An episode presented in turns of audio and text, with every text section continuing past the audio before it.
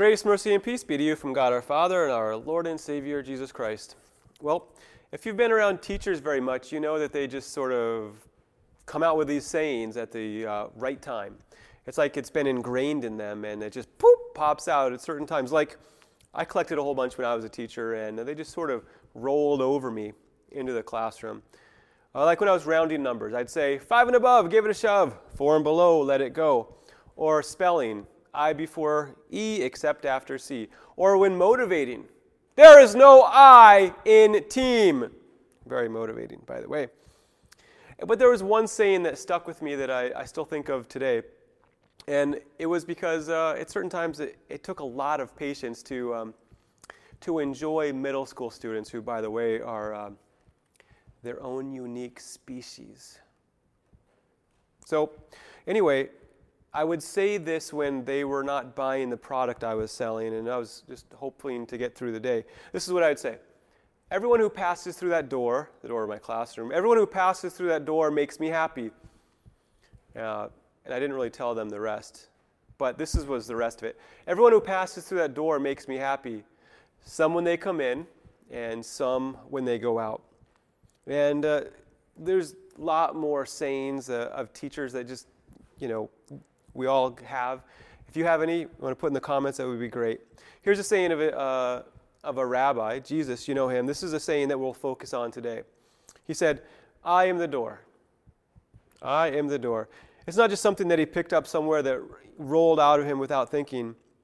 It was a part of him, it was a promise. Uh, it was a word for a troubled man, it's a word for troubled souls. It's a claim on your destiny, a claim on my destiny. So remember where we are in the Gospel of John. Jesus tells us here's the whole saying I am the door.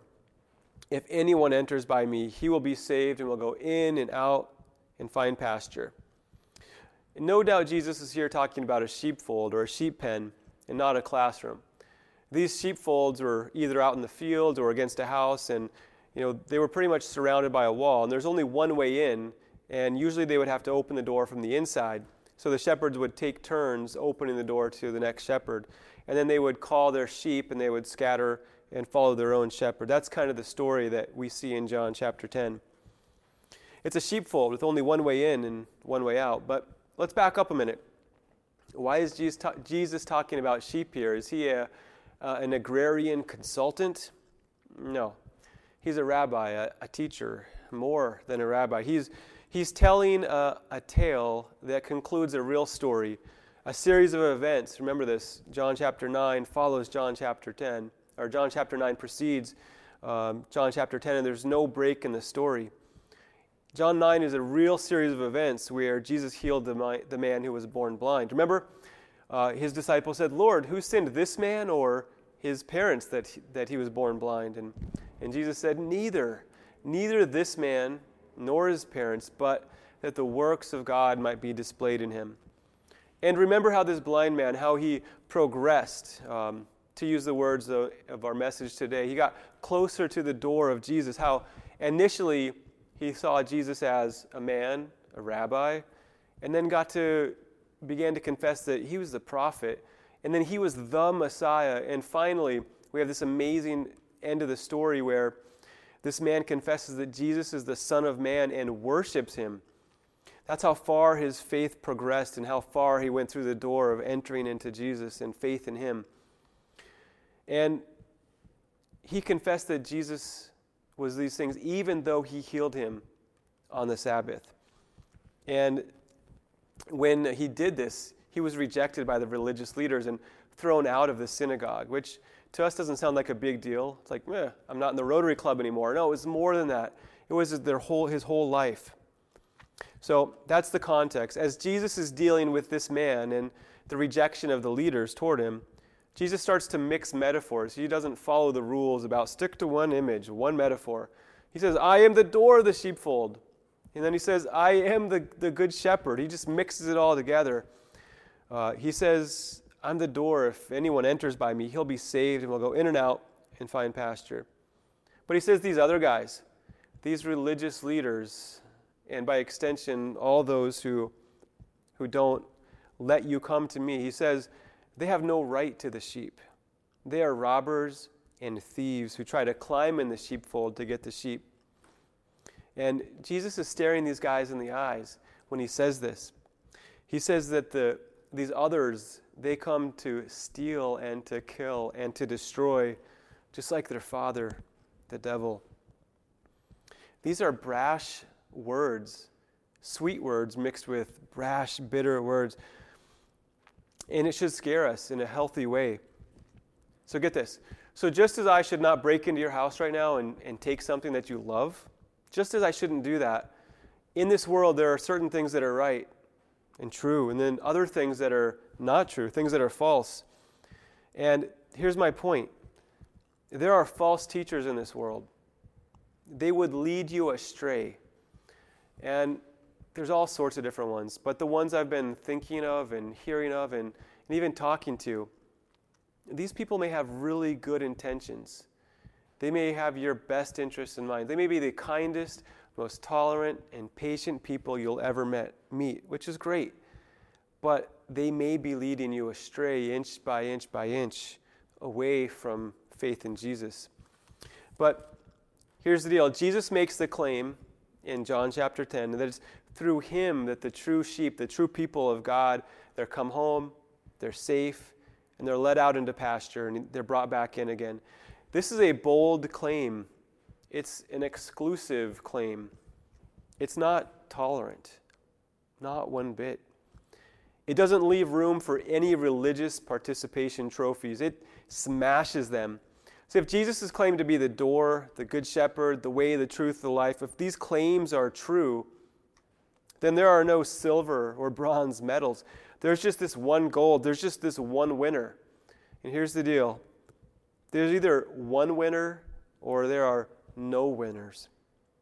Jesus either had to be right, that he is the door to the sheep, he is the good shepherd, he is the one who brings life to the world, or he was wrong, and his followers have been wrong all these years, and that he was the liar, he was the thief and the robber who have deceived people for all these years. So let me back up just a moment and slow down the, the scriptures that we're reading today that I put together in this, this service of morning prayer, they have layer upon layer upon layer of images and metaphors and ideas about, about shepherds. Let me start with the first one. Psalm 95 said, Oh, come, let us worship and bow down. Let us kneel before the Lord our Maker, for he is our God, and we are the people of his pasture. Then we read Psalm 23 The Lord is my shepherd, I shall not want. He makes me lie down beside green, beside quiet waters. He makes me lie down in green pastures. He leads me beside quiet waters. He restores my soul. And then we see Jesus taking these images to himself the images of the Lord is my shepherd, Yahweh, God is my shepherd. He is our God. We are the people of his pasture. He takes these images about God being the shepherd to himself and says that he is the good shepherd, that he's the one who speaks the voice. He is the voice of God. So, my question is how would you know if all these ideas about shepherds and sheep, about God and people, how do you know if they're really true when Jesus claims them for himself? Is Jesus really capable, capable of being the door into the pastures of God like he claimed? I mean, how did it work out for him? If Jesus is the door to life, where did it lead him? What door did he walk through? You might remember Jesus said somewhere else that the door, the way of life is narrow. If He is the door to life, how many people can fit through? How narrow is this door?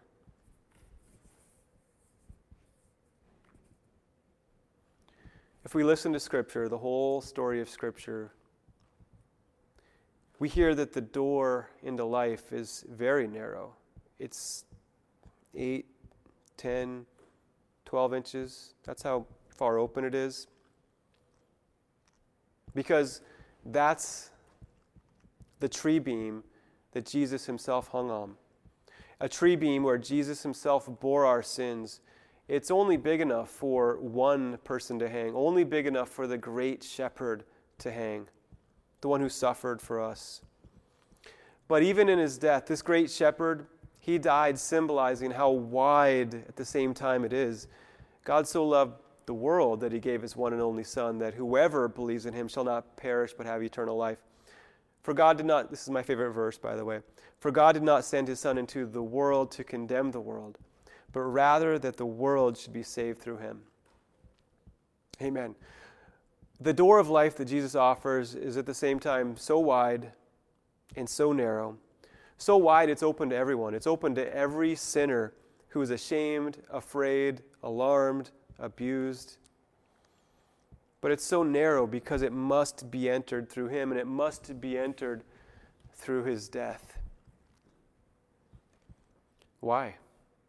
Because we all, like sheep, have gone astray. And if we're hearing the word of God, hearing Isaiah and Peter, the prophets and apostles, we hear that the Lord has laid on him the iniquity of us all. By his wounds we are healed. Our story there is no other way. There is only one winner over death, and that is Jesus. And he was not left dead in the grave. We celebrate Easter. We are an Easter people. We say, He is risen. He is risen indeed. Alleluia. There's only one winner over death, only the Good Shepherd. And here's the awesome thing here's the thing to take home with you He shares his victory with us.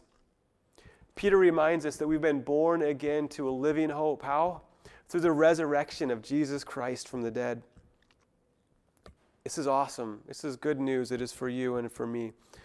The man who was previously born blind, who progressed uh, to entering into faith in Jesus, and who was healed, he shows us how to respond. Again, the words of Psalm 95 Come, let us worship and bow down. Let us kneel before the Lord our Maker, for he is our God and we are the people of his pasture and the sheep of his hands. You might not know a lot about sheep and shepherds, but I think you can apply this to yourself when Jesus says, I am the door. Whoever enters by me, he will be saved, and he will go in and out and find pasture.